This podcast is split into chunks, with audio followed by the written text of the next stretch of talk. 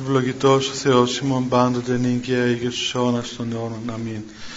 Δόξα Σύ ο Θεός ημών, δόξα Σύ βασιλεύ ουράνιε παράκλητε το πνεύμα της αληθείας, ο πανταχού παρών και τα πάντα πληρώνω θησαυρός των αγαθών και ζωής χορηγός, ερθέ και σκήνωσον εν ημίν και καθάρισον ημάς από πάσης κυλίδος και σώσον αγαθέτας ψυχάς ημών. Αμήν. Καλησπέρα παιδιά, καθίστε.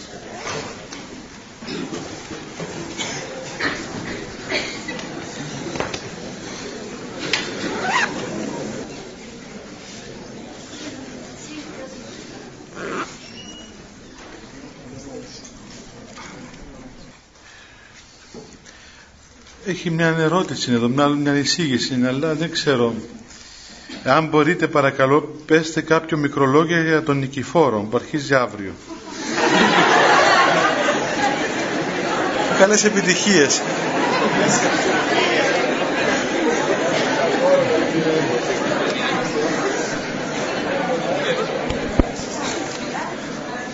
Τι να πω για τον Νικηφόρο;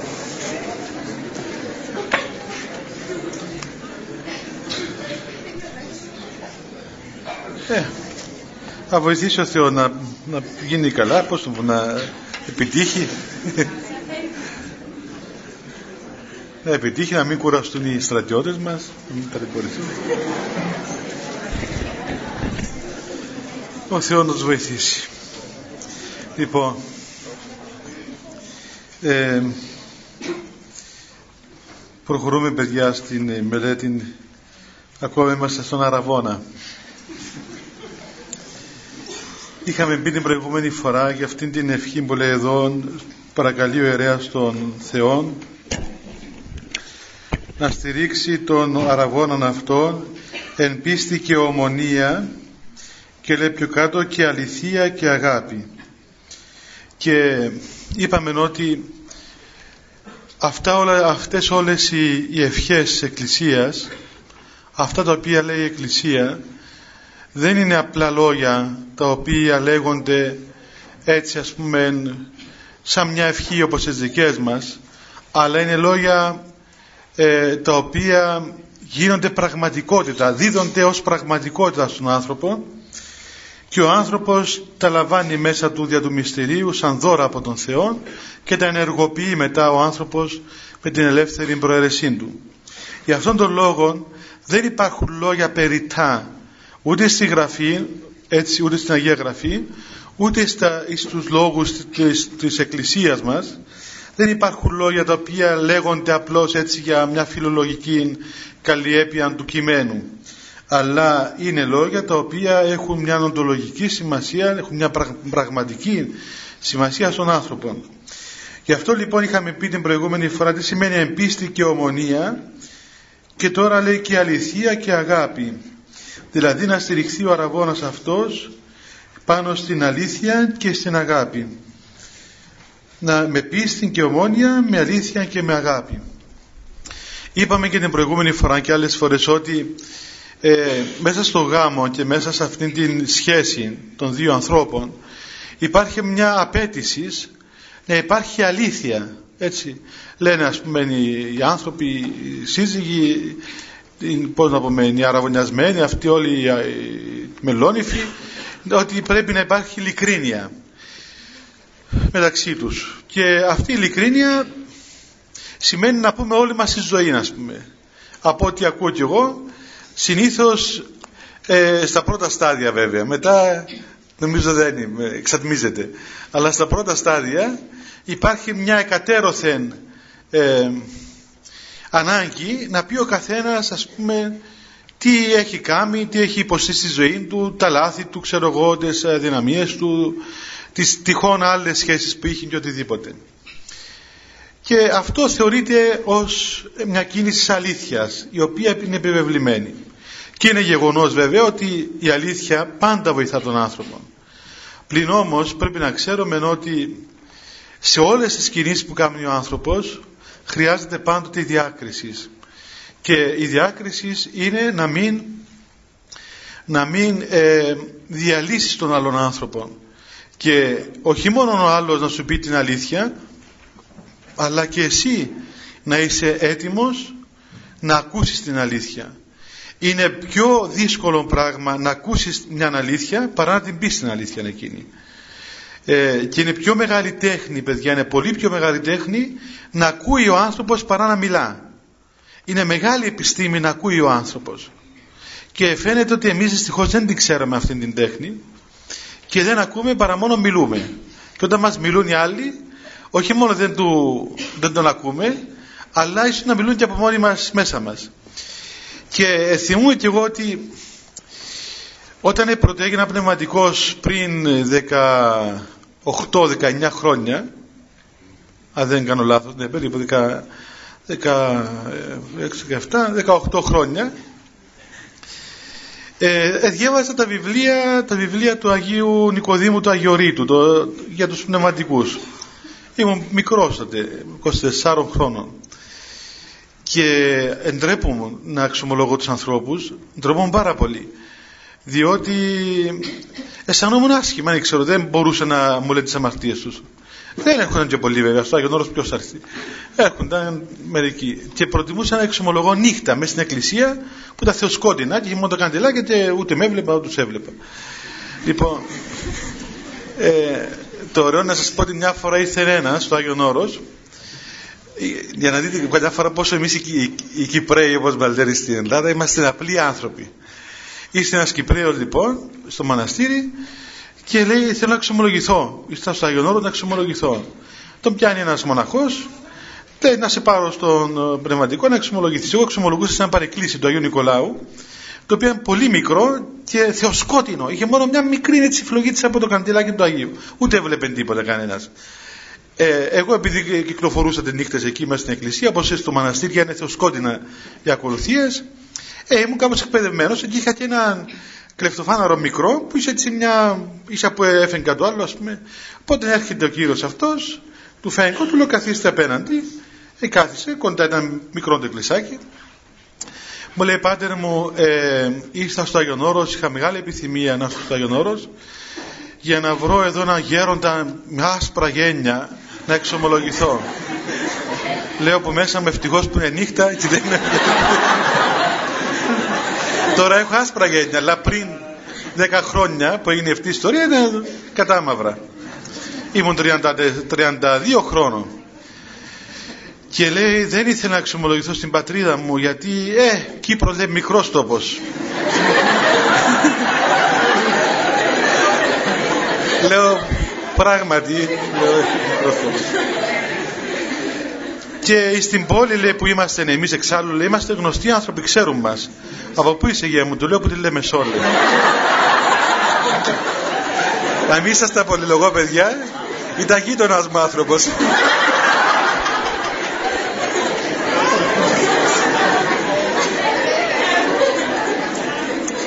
Ήταν γείτονας μου και γνωστός μου και όλα. Τέλος πάντων, ε, ήταν νύχτα είπαμε, δεν εφανερώθηκα. Το πρωί μόνο μετά. Ε. Ε, και δεν μπορούσε καταλάβει, αυτός δεν μπορούσε να καταλάβει ότι εγώ είμαι Κύπριος και έτσι ε, πέρασε να σου ανώδυνα. Θέλω να πω ότι, πάμε στο θέμα μας, όταν έγινα πνευματικός λοιπόν, ε, διέβαζα τα, τα, τα, βιβλία του Αγίου Νικοδήμου που μιλούσε για τους πνευματικούς και έλεγε εκεί ότι πρόσεξε πολύ καλά λέει η πνευματική όταν ξέρω εγώ έρχεται να εξομολογηθεί ένας άνθρωπος να, πώς να ακούεις αυτόν τον άνθρωπο έχει μια ολόκληρη διδασκαλία ο Άγιος Νικόδημος για το πόσο πνευματικός οφείλει να ακούει και το πώς οφείλει να αντιδρά δηλαδή πώς πρέπει να αντιδρά ή να μην αντιδρά όταν ακούει κάτι. Και θυμήθηκα και εγώ κάποτε που ε, όταν πρωτοπήγα ας πούμε στη Θεσσαλονίκη φοιτητής πήγα σε ένα πνευματικό να εξομολογηθώ.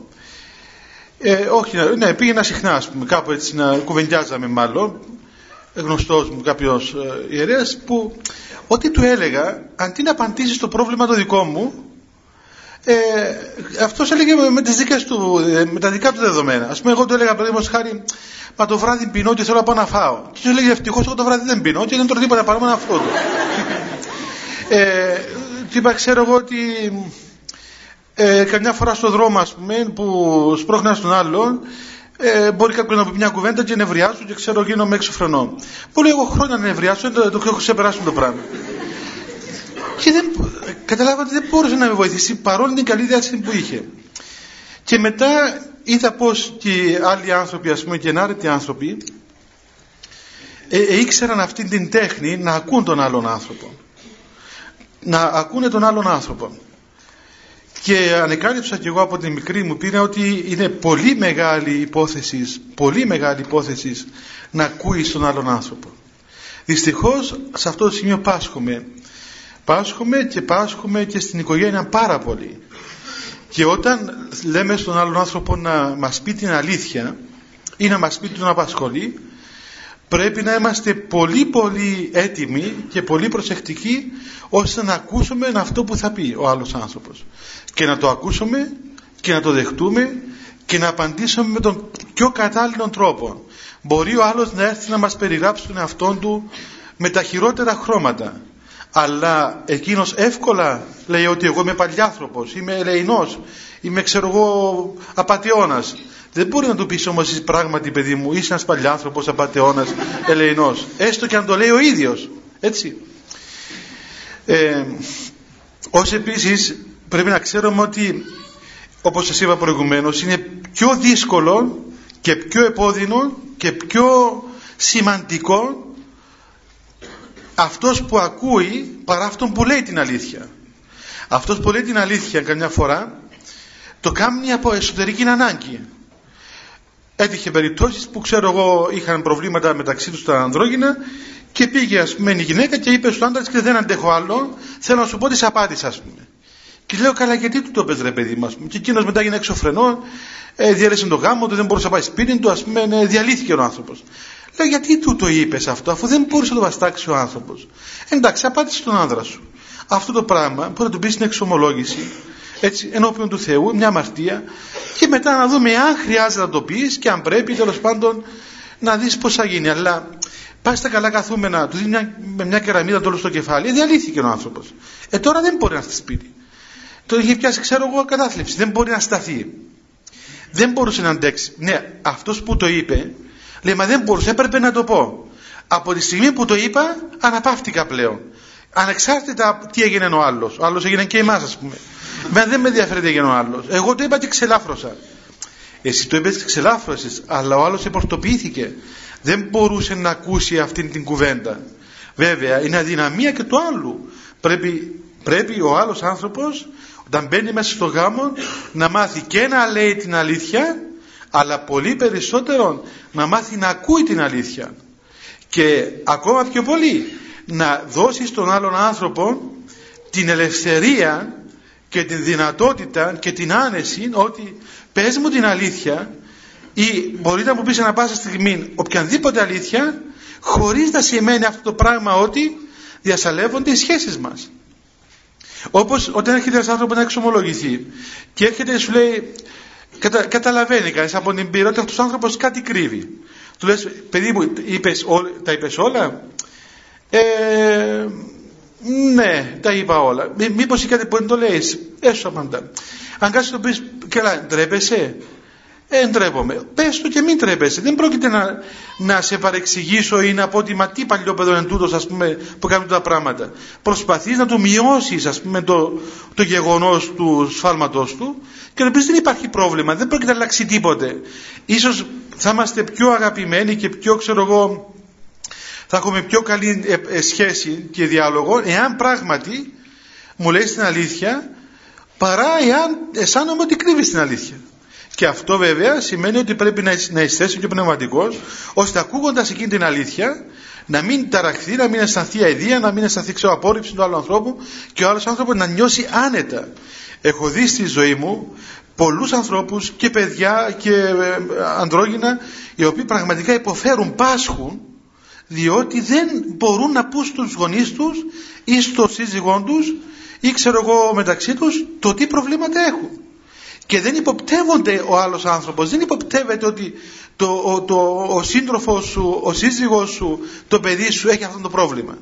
Και η αιτία είναι διότι δεν έμαθες εκείνος καλά είναι ένοχος ή είναι πτέστης και δυσκολεύεται. Αλλά εσύ φταίεις διότι δεν του έδωσες την άνεση με την, με την παρουσία σου, με την συμπεριφορά σου να καταλάβει ότι πες μου οτιδήποτε ας πούμε και δεν πρόκειται να αλλάξει τίποτα μεταξύ μας. Και όταν έρχεται ο άλλος άνθρωπος και λέει ότι του λες και ρε παιδί μου, σου είπε η γυναίκα σου το πράγμα. Καλά, δεν μπορείς να το ανεχτείς. Όχι, δεν μπορώ να το βαστάξω το πράγμα. Καλά, τότε πού πάνε τις ώρες οι αγάπες που έλεγες. Μα η αγάπη πού πάει, η αγάπη δηλαδή υφίσταται μόνο όταν, όταν αυτή η κοπέλα εμπιστεί σε σέναν ή ξέρω εγώ δεν έκαμε τίποτα. Η αγάπη νομίζω γίνεται μεγαλύτερη όταν το άλλο πρόσωπο πάσχει, υποφέρει, αδικείται, έκανε ένα, ένα, ένα λάθος. Πιο πολύ αγαπάς το άλλο πρόσωπο όταν είναι περίστατος παρά τα στα καλά του. Έτσι ένας γονιός που έχει ένα, ένα παιδί το οποίο είναι ταλαιπωρημένο το αγαπά περισσότερο και το προσέχει περισσότερο παρά ένα παιδί που είναι καθώς πρέπει. Έτσι νομίζω τουλάχιστον. Ε, και βλέπει κανείς ότι πράγματι κάτι υπάρχει, κάτι λάθος συμβαίνει. Και για αυτόν τον λόγο αυτό που λέμε εν αληθεία είναι κατά κυριολεξία και η αλήθεια αυτή άπτεται και των δύο πλευρών. Έτσι. Και πρέπει να το καταλάβουμε και εσείς να το καταλάβετε παιδιά αύριο που θα παντρευτείτε ή όσοι είστε παντρεμένοι ή δεσμευμένοι Λοιπόν, πρέπει να μάθετε να απελευθερωθείτε από προκαταλήψεις. Εάν το έτερο νήμιση, το άλλο πρόσωπο, καταλάβει ότι εάν κάποια στιγμή σας πει κάτι το οποίο θα σας πληγώσει και θα πληγωθείτε ανεπανόρθωτα, τότε ήδη εσείς δημιουργήσετε την προϋπόθεση να σας πει ψέμα. Όταν θα έρθει η ώρα, που, εάν έρθει εκείνη η ώρα που θα συμβεί κάτι και ε, πρέπει να πει το πρόβλημά του. Έρχεται ο άλλος και λέει: Ξέρεις, έφαγα τα λεφτά μου στα άλογα. Έφαγα τα λεφτά μου στα άλογα. Και δεν μπορώ να πάω σπίτι μου. Του λες: Καλά, ρε παιδί, πες στη γυναίκα σου. Συγγνώμη, δεν έφαγα τα λεφτά μου στα άλογα. Το πολύ μπορεί να σου βάλει μια σέλα και σέλα, ένα χαλινάρι, να σε δέσει, ας πούμε, για μένα μαζί με τα άλογα. Διότι βέβαια, ένας που πάει στα άλογα και έφαγε 20.000 λίρες στα άλογα, το να γίνει ένα με τα άλογα είναι το λιγότερο. Διότι τα άλογα εκείνα τουλάχιστον είναι άλογα. Γεννήθηκαν άλογα. Εσύ που γεννήθηκε άνθρωπος και έγινες άλογο και έγινε χειρότερος από τα άλογα, σου ταιριάζει να σε δει μέσα στο στάβλο μαζί τους, να τρώει εσύ τριφύλι και ξέρω εγώ άσερα, να γίνεις άλογο. Άρα τέλος πάντων, τι να κάνουμε. Πες στο σπίτι σου, έχω το πρόβλημα. Έχασα τα λεφτά μου στα άλογα. Πά αδύνατο, αδύνατο. Δεν μπορεί να πει το πρόβλημά του. Δεν μπορεί να πει, ξέρω εγώ, την πτώση του. Δεν μπορεί να πει τη δυσκολία του. Και έτσι αναγκάζεται να ζει μια ζωή να πούμε υποκριτική, να φοράει μια μάσκα, κατακουράζεται, καταδιαλύεται και είναι σε, ένα, σε φοβερά διέξοδα. Σε φοβερά διέξοδα. Ενώ υπάρχουν περιπτώσεις, πράγματι, έχω δει αξιοθαύμαστες περιπτώσεις και γονιών και συζύγων που άκουσαν το πρόβλημα, εντάξει, άκουσαν το πρόβλημα και στάθηκαν δίπλα από τα παιδιά τους. Μεγάλα προβλήματα, δύσκολα προβλήματα, δύσκολες περιστάσεις. Αλλά ε, όταν βρει την, την δύναμη και την ψυχραιμία να το ακούσει, τότε ε, μπορώ να πω ότι υπάρχει ένα 50% ας πούμε ε, ε, άνοιγμα, ένα 50% ε, ανοίγει ο δρόμος για την επίλυση του προβλήματος. Τουλάχιστον εκεί που βάσταζες ένα, ένα, ένα φορτίο 100 κιλά μόνος σου, τώρα βαστάζεις ένα φορτίο 100 κιλά με δύο άλλα πλάσματα, με δύο-τρει άλλους ανθρώπους. Και κάπου ξεκουράζεσαι κι εσύ, έτσι. Παιδιά έχει πολλούς έξω και είναι κρίμα. Και, και από τα παράθυρα ακόμα. Ελάτε λίγο πιο μέσα, ελάτε λίγο πιο μέσα, παιδιά. Έλα. Ε, άντε, ξέχασα το όνομα σου τώρα. Σταύρο. Έλα, Σταύρο.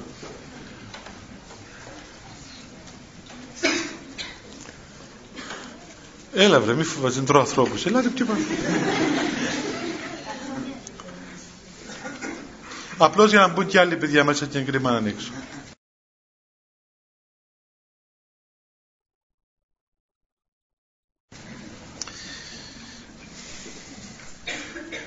Επίσης παιδιά, είναι καλό πράγμα αφού υπάρχουν οι προϋποθέσεις να ακούει ο άλλος άνθρωπος. Κυρίως όταν μέσα στο γάμο, μάλλον πρώτου γάμου, στον Αραβόνα ε, αισθανόμαστε οτιδήποτε μέσα στην καρδιά μας κατά την περίοδο του Αραβόνος να το λέμε. Δηλαδή να πεις στο άλλο ξέρεις δεν είμαι έτοιμος, δεν είμαι σίγουρος δεν είμαι απο, απόλυτα βέβαιος για αυτό το, το αίσθημα που είχα απέναντί σου. Το να λες του άλλου ξέρεις ναι μα σε αγαπώ και ξέρω ότι σε θέλω αλλά μέσα σου να μην το αισθάνεσαι τέλεια και το λες αυτό γιατί ξέρω το λυπάσαι ή οτιδήποτε δημιουργείς λαθασμένες προϋποθέσεις. Καλύτερα είναι, καλύτερα παιδιά είναι να είστε στην απόλυτα βέβαιοι και να λέτε ότι δεν είμαι ακόμα βέβαιος ώστε τα πράγματα να χτίζονται σιγά σιγά παρά να πεις στο άλλο εξυπαρχής Ω, εγώ είμαι ε, ε, σίγουρος ότι δεν πρόκειται ξέρω εγώ να γίνει τίποτα και σε θέλω και σε αγαπώ και θα προχωρήσουμε και κάποια στιγμή μετά να, να σβήσεις και να πεις ότι ξέρεις δεν έκανα λάθος. Δεν είναι ωραία πράγματα αυτά. Θέλει πολύ προσοχή. Δεν είναι σωστό πράγμα να παίζουμε με τα αισθήματα του άλλου ανθρώπου. Διότι το αίσθημα της αγάπης είναι το πιο δυνατό αίσθημα που υπάρχει στον άνθρωπο. Είναι, είναι η ουσία της ύπαρξης του, αφού είμαστε εικόνες Θεού. Που ο Θεός είναι αγάπη. Λοιπόν, όταν φτάσει ο άνθρωπος να αγαπήσει, ας πούμε, τον άλλον άνθρωπο, αυτόν με τον οποίο, ας πούμε, προχωρεί να κάνει μια οικογένεια, ε, δεν μπορείς μετά να του πεις: Ξέρεις, έκανα λάθος, τώρα δεν είναι έτσι. Είναι πολύ δύσκολο. Είναι, δηλαδή, σκοτώνεις τον άλλον άνθρωπο. Προτιμότερο είναι να αφήσει τα πράγματα να εξελιχθούν σιγά σιγά και να πατάς και λίγο φρένο στην αρχή και να πεις ακόμα λίγο να είμαστε περιμένουμε, να μην είμαστε σίγουροι να δοκιμαστεί αυτή η αγάπη μας μέσα στο πέρασμα έστω μερικού χρόνου παρά να τάζουμε φούρνους παξιμάδι και να λέμε μεγάλα λόγια και ύστερα να προδώνουμε τον άλλον άνθρωπο και να τον αφήνουμε εκτεθειμένο. Δεν είναι αλήθεια αυτό το πράγμα. Όλες αυτές οι σχέσεις πρέπει να είναι πάνω σε αλήθεια. Και να είναι και αληθινές, να είναι γνήσιες παιδιά. Όχι αρρωστημένες σχέσεις. Το εναληθεία σημαίνει και αληθινές. Όχι μόνο να λέμε την αλήθεια, αλλά να μην είναι άρρωστες. Και είναι στις ζήλιες οι άρρωστες. Γιατί κοίταξες από εδώ. Γιατί του μίλησε εκείνο. Και ποιος πήρε τηλέφωνο και το κλείσε. Και γιατί ξαναπήρε και το κλείσε. Και ποιος μας ακολουθάξει με το αυτοκίνητο. Μα, τούτα πράγματα άρρωστα όλα. Ε, αυτά είναι άρρωστα πράγματα. Και τα άρρωστα πράγματα κάποια στιγμή θα τα αρρωστήσουν τα υπόλοιπα. Και αν είχε και έναν καλό η ιστορία θα γίνουν όλα χάλια μαύρα ύστερα και θα σκοτώσεις τον άλλον άνθρωπο. Πρέπει να καταλάβουμε ότι αυτός που ζηλεύει έχει πρόβλημα αυτός και όχι ο άλλος. Έτσι. Όταν ζηλεύεις τον άλλον άνθρωπο, μην λες ξέρεις είναι από αγάπη που σε ζηλεύω. Αυτή η αγάπη δεν είναι αγάπη, είναι αρρώστια. Τι ζηλεύεις τον άλλον άνθρωπο, τι φοβάσαι ας πούμε, τι είναι αυτό το οποίο, μα όταν φοβάσαι σημαίνει ότι αγάπησες τον άλλον άρρωστα και τρέμεις με το χάσεις. Εγώ σας λέω ότι όταν αγαπάτε τον άλλον άνθρωπο πρέπει να ξέρετε ότι αγαπάτε άνθρωπο. Δεν αγαπάτε ούτε άγγελο ούτε, ούτε ξέρω εγώ κάποιον τέλειο δημιούργημα. Αγαπάς έναν άνθρωπο.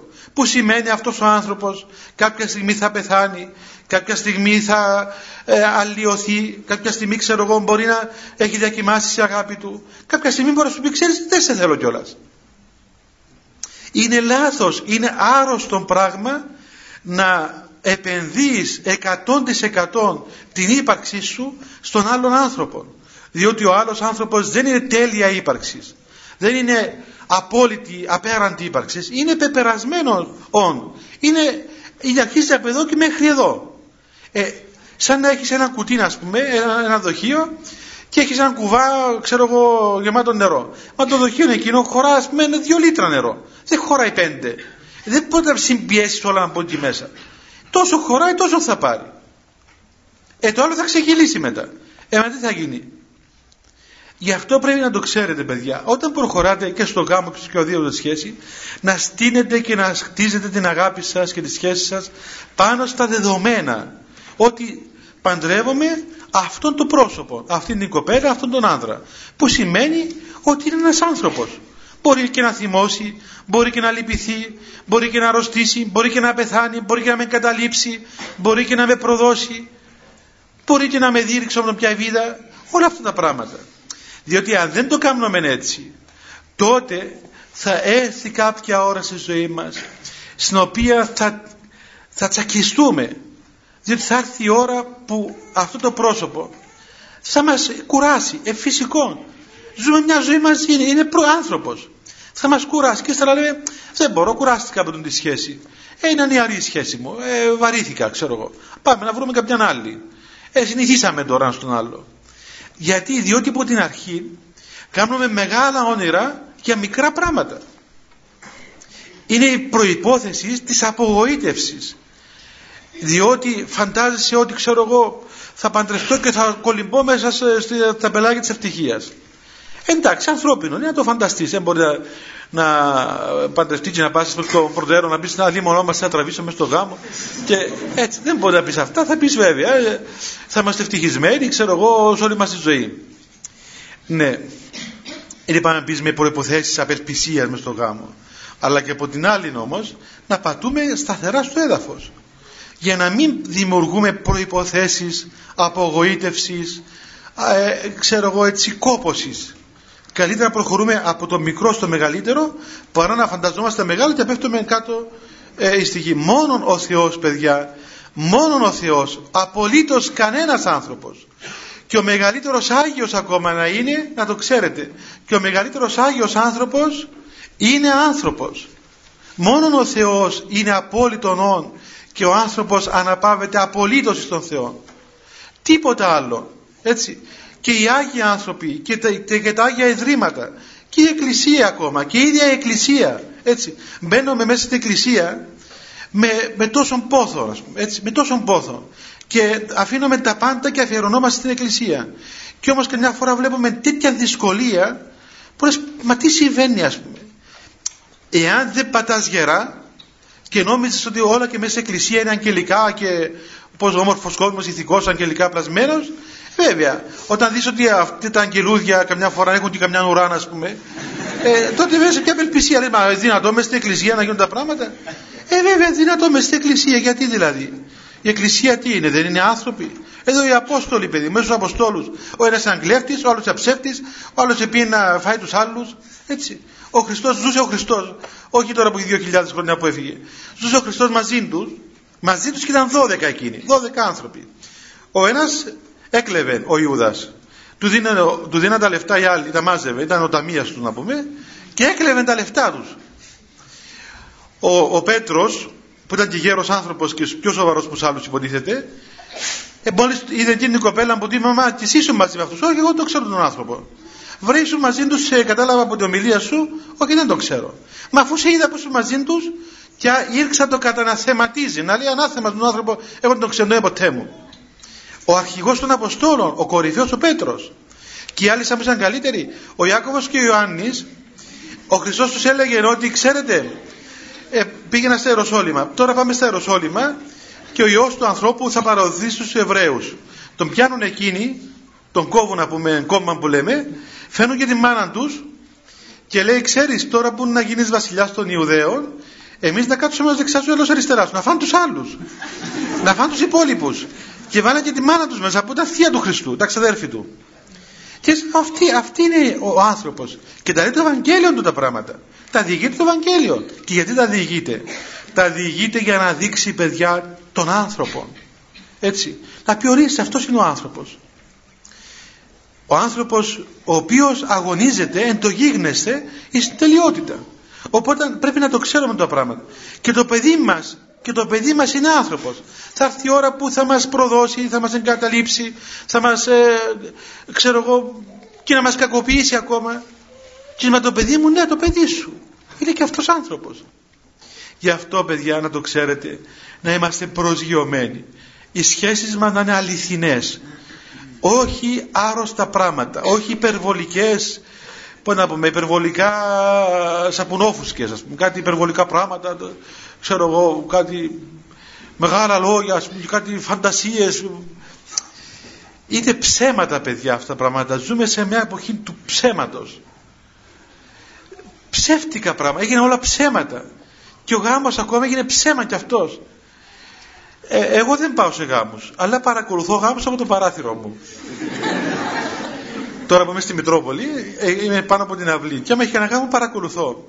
Δεν ξέρω, τώρα μπορεί να πει είμαι γέρασα και έχω παραξενιές. Μπορεί. αλλά κάθομαι και κοιτάζω, κοιτάζω τα γεγονότα, κοιτάζω το, το, το γάμο, το, το, το νύφι, το γαμπρό, ξέρω εγώ και βλέπω τώρα μπορεί να έχω και λάθος μπορεί να πω, ε, δεν ξέρω μπορεί, μπορεί να θέλω ψυχίατρο δεν... και βλέπω αυτό το ψέμα ψέμα δηλαδή υπάρχουν ψέματα σε αυτήν την υπόθεση εκείνα τα χειροκροτήματα και τα, τα, τα χαμόγελα, εκείνες, εκείνες οι, οι ευχές, οι ενδυμασίες, εκείνα τα φιλιά, οι δημοσιογράφοι, πως αυτοί οι φωτογράφοι. Ωραία παιδί μου, ψεύτικα πράγματα, υπάρχει ψέμα. Ξέρω εγώ βγάλε το όνομα στο καμπαναριό, ας πούμε, γιατί ένα στρατιωτικός γάμος. Δεν πέρασε στα σπαθιά να φωνάξει από το καμπαναριό, κούλα, ξέρω εγώ, σ' αγαπώ στον αιώνα του αιώνα.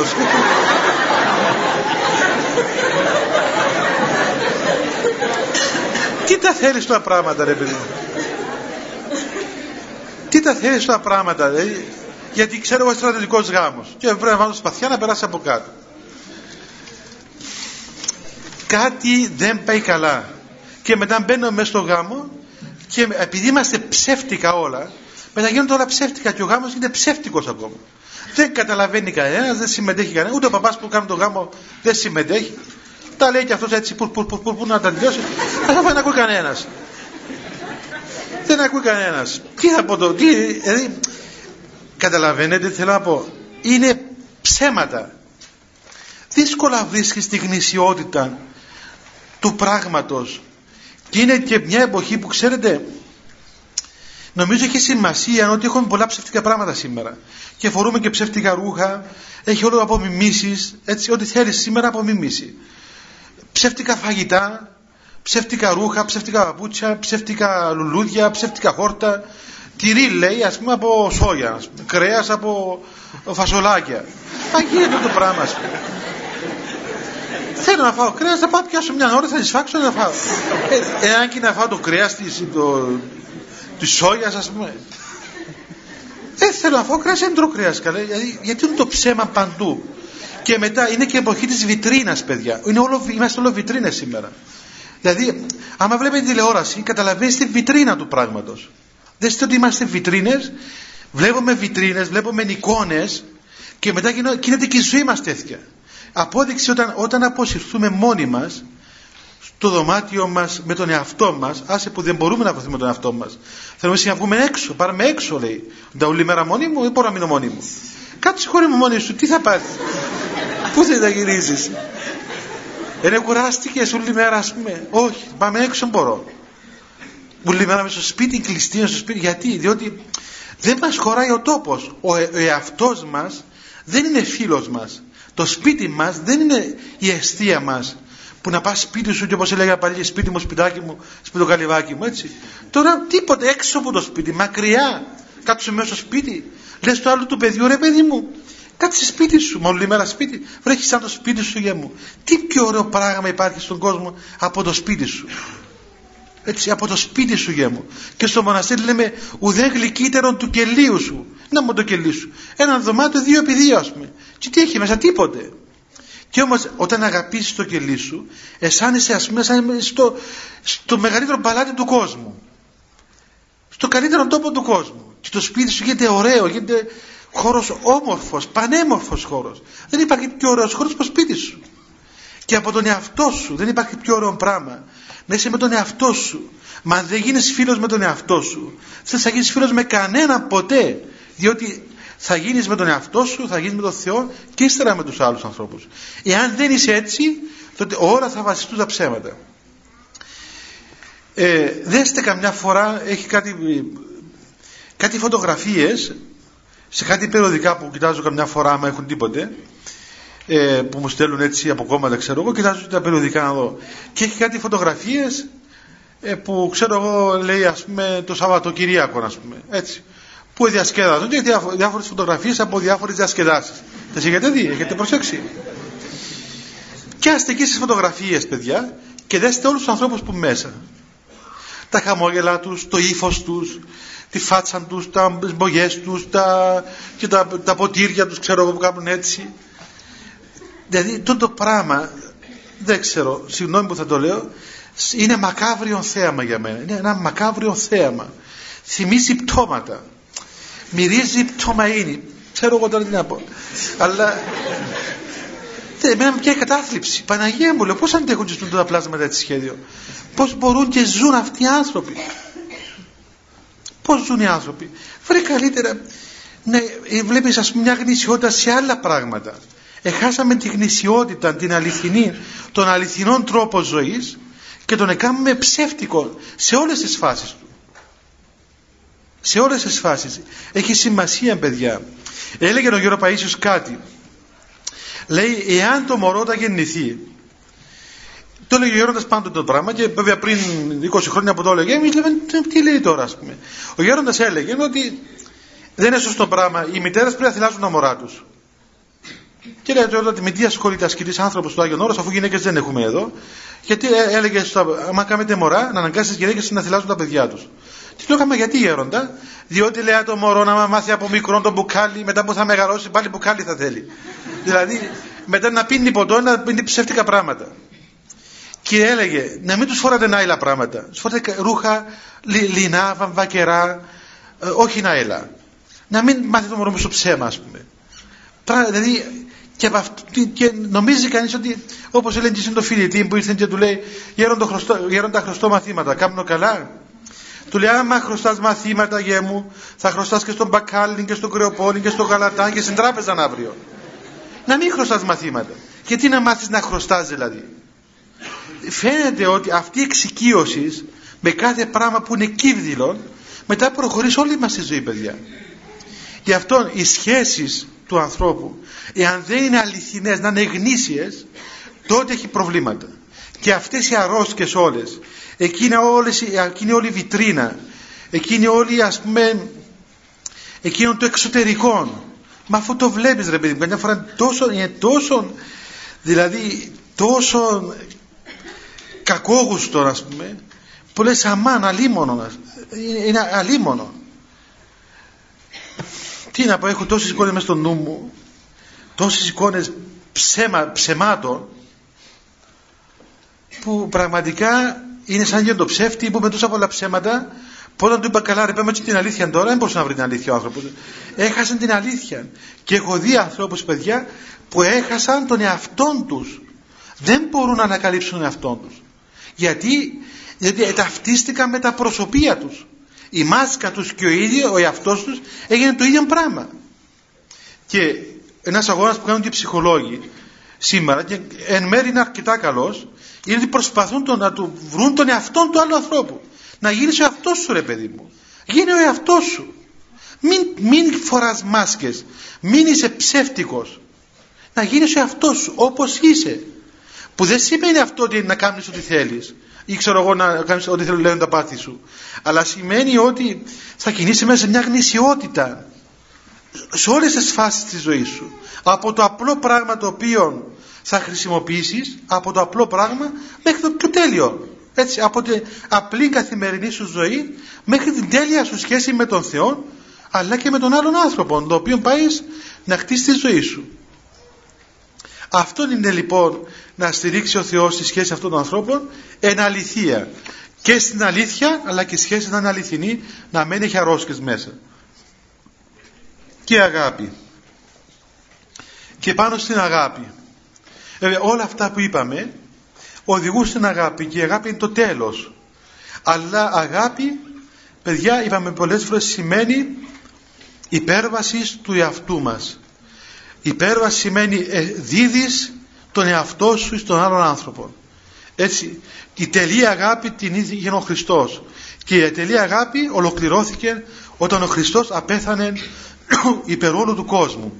Και όχι υπέρ του καλού κόσμου έτσι, όχι υπέρ του καλού κόσμου υπέρ των καλών παιδιών αλλά έτοιμων αμαρτωλών όντων λέει ο Απόστολος Χριστός υπέρ ημών απέθανε. Δεν απέθανε ο Χριστός για μας όταν εμείς είμαστε τα καλά παιδιά αλλά πέθανε για μας ημών αμαρτωλών όντων ενώ εμείς είμαστε αμαρτωλοί μακράν του Θεού εχθροί του Θεού. Δεν θέλαμε τον Θεό. Είμαστε εχθροί του Θεού και ο Θεός απέθανε για μας υπέρ των εχθρών του που σημαίνει αυτό στην πρακτική ζωή την καθημερινή μας ζωή είναι ότι ε, η αγάπη μας δεν, ε, δεν φτάνει ε, Πάστε μέσα στο κουρί τώρα που έχουμε. λοιπόν, δεν φτάνει στον άλλο άνθρωπο όταν μας αγαπά, έτσι, ή όταν μας θέλει. Τον αγαπάς, τους αγαπώντας εμάς, ποια μη χάρισες τι. Τον αγαπάς αυτούς που σε αγαπούν, αυτό το κάνουν όλοι. Τον αγαπάς αυτούς, ξέρω εγώ, που λένε καλά λόγια για σένα και αυτό είναι καλό. Τον αγαπάς, δηλαδή να είσαι έτοιμο να αποθάνεις υπέρ αυτών που σε μισούν, που, που θέλουν να σε καταστρέψουν το να λες καλά λόγια για αυτούς που, σε, που λένε τα χειρότερα λόγια για σένα αυτή είναι τελειώτης το ίδιο πράγμα και με στο γάμο αγαπάς τη γυναίκα σου την αγαπάς πότε; Όταν σου καθαρίζει τα παπούτσια σου και σου πλένει τα ρούχα σου και είναι μια πιστή γυναίκα μέσα στο σπίτι τίμια και όλα αυτά. Αυτή βέβαια μια τέτοια γυναίκα όλοι την αγαπούν ποιος δεν την αγαπά ε, πρέπει να είσαι πολύ στριμμένος για να μην αγαπάς μια γυναίκα που σε περιπιάται αλλά εκείνη την άλλη γυναίκα που έχει ας πούμε ελαττώματα που έρχεσαι σπίτι και σου εξφεδονίζει ξέρω εγώ το ψιλοτάκουνο στο κεφάλι και σε απατά σε απατά ακόμα σε βρίζει, σε ταπεινώνεις δεν σε θέλει. Εκεί σε θέλω να δω εάν αγαπάς πράγματι. Έτσι. Και θέλω να σε δω εάν αγαπάς εάν στην ώρα του τραύματος της πτώσεως ή της προδοσίας ακόμα του άλλου ανθρώπου εάν μπορείς να σταθείς δίπλα από αυτόν τον πρόσωπο με απόλυτη αγάπη. Αυτό είναι αγάπη. Να σταθείς δίπλα από αυτόν τον άνθρωπο ο οποίος είναι ζαλισμένος τώρα. Γιατί παιδιά να ξέρετε ότι αυτό να τα πάθει είναι ναρκωτικά. Δεν είναι τίποτα άλλο. Είναι σαν το χασίς, την ηρωίνη, την κοκαίνη τα πράγματα. Όπως ο ναρκωμανής, ο εξαρτημένος όταν είναι στα καλά του, ε, καλά μια χαρά. Όταν έρθει η ώρα, η ώρα του ε, το μυαλό του και η ύπαρξη του, το σώμα του ίδιο λειτουργεί ανάλογα με το πάθος του. Και είναι άρρωστος εκείνη την ώρα. Είναι άρρωστος, πρέπει να το καταλάβεις ότι είναι άρρωστος. Μην περιμένεις από ένα άρρωστο να λειτουργεί σωστά και η αξία είναι πώς μπορεί να σταθείς δίπλα από αυτόν τον άρρωστο να τον πιάσεις τον άρρωστο. Να καταλάβεις ότι είναι άρρωστος. Να καταλάβεις ότι δεν έχει πλέον θέληση. Δεν εξουσιάζει τον εαυτό του. Είναι εχμάλωτος αυτός ο άνθρωπος. Και εσύ οφείλεις εάν πράγματι αγαπάς αυτόν τον εχμάλωτο άνθρωπο να πεθάνεις γι' αυτό για να ζεις εκείνος. Όχι να πεθάνει εκείνος να ζεις εσύ έτσι που σήμερα αυτό, αυτό επιθέλουμε να ξέρω εγώ να πεθάνεις για μένα να πούμε να με αγαπάς τόσο πολλά που να πεθάνεις για μένα. Δεν είναι ωραία. Είπαμε και άλλες φορές ότι η αγάπη παιδιά ε, συνίσταται στο να υπερβείς τον εαυτό σου υπέρ του άλλου ανθρώπου. Εξ ολοκλήρου η αγάπη ού ζητεί εαυτής. Δεν ζητά τα, τα του εαυτού της αγάπη. Και δεν απαιτεί τίποτα. Και η αγάπη δεν φοβάται. Όταν αγαπάς τον άλλο άνθρωπο δεν φοβάσαι. Δεν φοβάσαι από τίποτα διότι η τελεία αγάπη έξω βάλει τον φόβο δεν μπορεί να έχεις αγάπη υγιή για τον άλλον άνθρωπο όταν φοβάσαι διότι από τη στιγμή που τον φοβάσαι σημαίνει έχεις έστω και ένα μόριο μέσα αφιβολίας, δυσπιστίας, αβεβαιότητας, έλλειψης αγάπης. Δεν υπάρχει στην αγάπη παιδιά, δεν υπάρχει φόβος, δεν υπάρχει αφιβολία, δεν υπάρχει τίποτα απολύτως. Μια απόλυτη αρχοντική διάθεση απέναντι στον άλλον άνθρωπο. Και πιο προχωρεί πιο κάτω. Διότι σίγαρη πέδειξα δίδωστε τον αραβόνα και στηρίζεστε παντή. Διότι λέει ο ιερέας απευθυνόμενος στον Θεό Εσύ Θεέ μου, εσύ Κύριε υπέδειξες, έδειξες να δίδεται ο αραβώνας και να στηρίζεται με κάθε μέσον και με κάθε τρόπο. Διότι εσύ λέει έδειξες μέσα στο πέρασμα των αιώνων να υπάρχει σαν ορατό σημείο ο αραβώνας, το δαχτυλίδι. Αυτό το οποίο συμβολίζει κάτι, την υπόσχεση την υπόσχεση και την υποχρέωση να γνωριστούμε και να προχωρήσουμε. Και πιο, προχωρεί πιο κάτω και λέει μέσα στην Παλαιά Διαθήκη γεγονότα που ίδιος ο Θεός ε, εμφανίζει το γεγονός του δαχτυλιδίου, τον αραβόνα. Και θα πω για ποιο λόγο έτσι με συντομία. Και λέει δια δαχτυλιδίου εδόθη η εξουσία του Ιωσήφ εν Αιγύπτο. Με δαχτυλίδι λέει ο, ο ιερέας εδόθηκε η εξουσία στον Ιωσήφ όταν ήταν στην Αίγυπτο. Ο Φαραώ έβγαλε το δαχτυλίδι του και το φόρεσε στον Ιωσήφ. Και φορώντας το δαχτυλίδι του Φαραώ Ιωσήφ έγινε και αυτός Φαραώ και κυβερνούσε την Αίγυπτο. Αιώνες πριν, έτσι στην Παλαιά Διαθήκη. Δια δαχτυλιδίου εδώ δοξάστη Δανιήλ χώρα Βαβυλώνος με δαχτυλίδι ο Δανιήλ ο προφήτης εδοξάστηκε στην Βαβυλώνα όταν ο βασιλιάς του έδωσε την εξουσία να είναι σύμβουλος του και να είναι κοντά του. Του φόρεσε το δαχτυλίδι. Δια δαχτυλιδίου εφανερώθηκε η αλήθεια της Θάμαρ. Με δαχτυλίδι η Θάμαρ που περιγράφει στη Γένεση ότι ε, ανεκάλυψε και εκράτησε την αλήθεια με τον πεθερόν της με το δαχτυλίδι του. Πήρε το δαχτυλίδι του. Με δαχτυλίδι διαδακτυλιδίου λέει ο πατήρ ημών ουράνιος ηχτήρμον γέγονεν επί των άσων των ιών όταν επήγαινε ο άσωτος Υιός ο πατέρας μας ο ουράνιος λέει στο, στο Ευαγγέλιο δότε δακτυλίδων εις τη χείραν αυτού και ενέγκαντες στο μόσχοντο συντευτοθήσατε και φαγόντες εφρανθώμε είπε ο, ο Θεός όταν επήγαινε ο άσωτος Υιός κοντά του δώστε του το δακτυλίδι το καλύτερο δακτυλίδι του παιδιού μου και να σφάξετε το καλύτερο μοσχάρι και να φάμε και να εφρανθούμε κάνει μια αναδρομή σύντομη στο πέρασμα των αιώνων για να πει ότι το ότι φοράμε ένα δαχτυλίδι δεν το φοράμε ούτε για κόσμο ούτε για τίποτε. Αυτό το δαχτυλίδι είναι ένα ορατό στοιχείο. Έτσι. Ένα πράγμα το πιάνεις. Είναι ένα δαχτυλίδι. Αλλά αυτό το δαχτυλίδι όμως έχει, έχει μια ύλη, είναι ορατόν μεν, αλλά η σημασία του, η έννοια του είναι αόρα, και αόρατος είναι και ορώμενον και νοούμενον όπως λένε οι πατερές και το βλέπουμε αλλά και το νοούμε. Έχει μια σημασία. Και είπαμε και, και άλλες φορές παιδιά ότι στην εκκλησία δεν είναι μόνο ούτε το τι νοούμε το τι σκεφτόμαστε, τι αισθανόμαστε ούτε μόνο το τι βλέπουμε. Αλλά υπάρχουν και τα δύο ταυτόχρονα. Είναι η ορθόδοξη αρμονία η ορθόδοξη ισορροπία. Στην εκκλησία υπάρχει και η ύλη αλλά υπάρχει και το, και το περιεχόμενο της ύλης αυτής. Δεν είναι απλά ένα δαχτυλίδι, αλλά ούτε και μια απλή έννοια. Είναι και το δαχτυλίδι και η έννοια.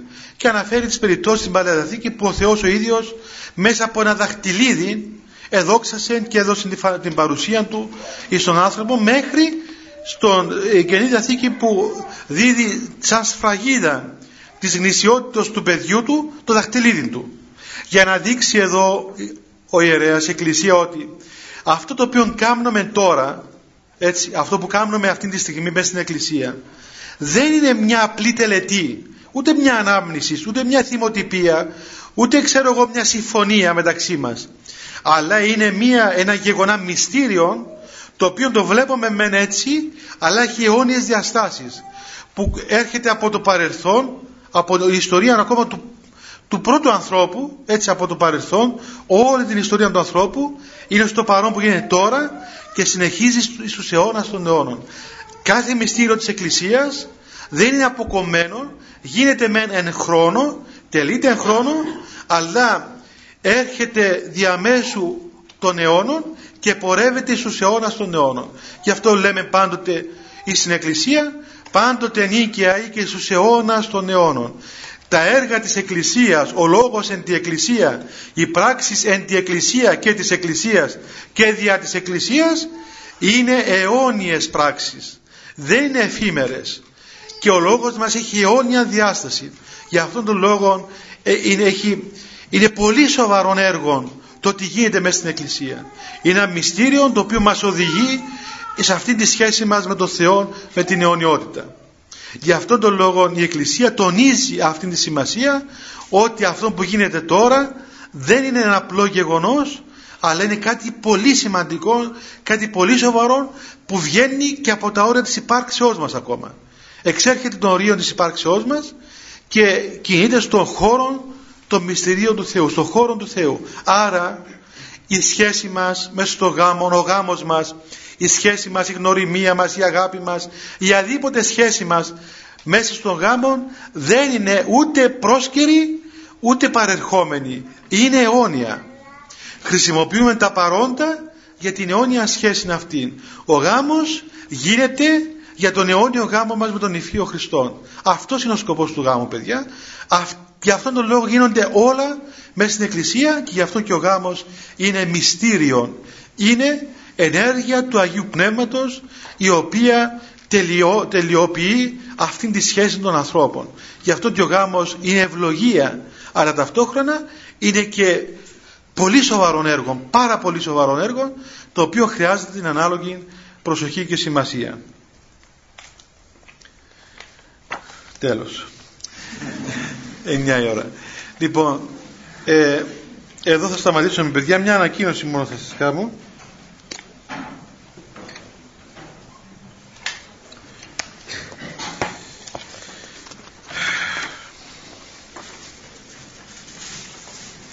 Λοιπόν, λέει εδώ μια ανακοίνωση που μου δώσαν κάποια παιδιά έξω τα απόδειπνα που άρχισαν στο εκκλησάκι των Αγίων Τιμοθέου και Μαύρα το καλοκαίρι του 2000 θα γίνονται εφ' εξής επί σταθερής βάσεως στο εκκλησάκι της Αγίας Βαρβάρας, στο πάρκο της Αθαλάσσας, πάνω στην τελευταία στροφή της Λεωφόρου Κυρινίας, προτού συναντήσει τον δρόμο του Γερίου στο κτηνιατρίο.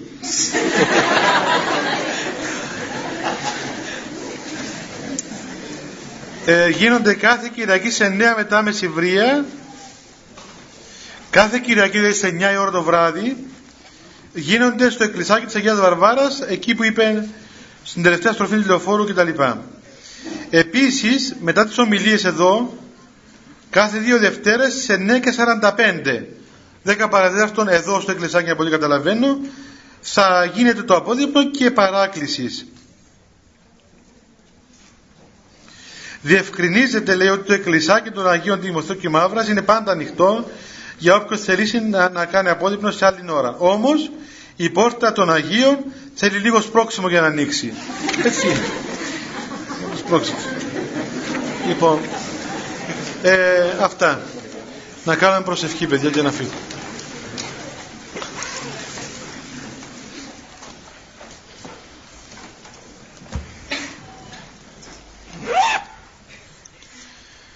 Χριστέ το φως του αληθινών, το φωτίζον και αγιάζον πάντα άνθρωπον ερχόμενο στον κόσμο. Σημειωθεί το εφημάς το φως του προσώπους σου, είναι αυτό ψώμεστα φως του απρόσιτον και κατεύθυνον τα διαβήματα ημών προς εργασία των εντολών σου. Πρεσβείες της Παναχράντου σου Μητρός και πάντως σου των Αγίων Αμήν. Διευχών των Αγίων Πατέρων ημών, Κύριε σου Χριστέ ο Θεός, ελέησον ημάς. Αμήν. Καλό βράδυ παιδιά.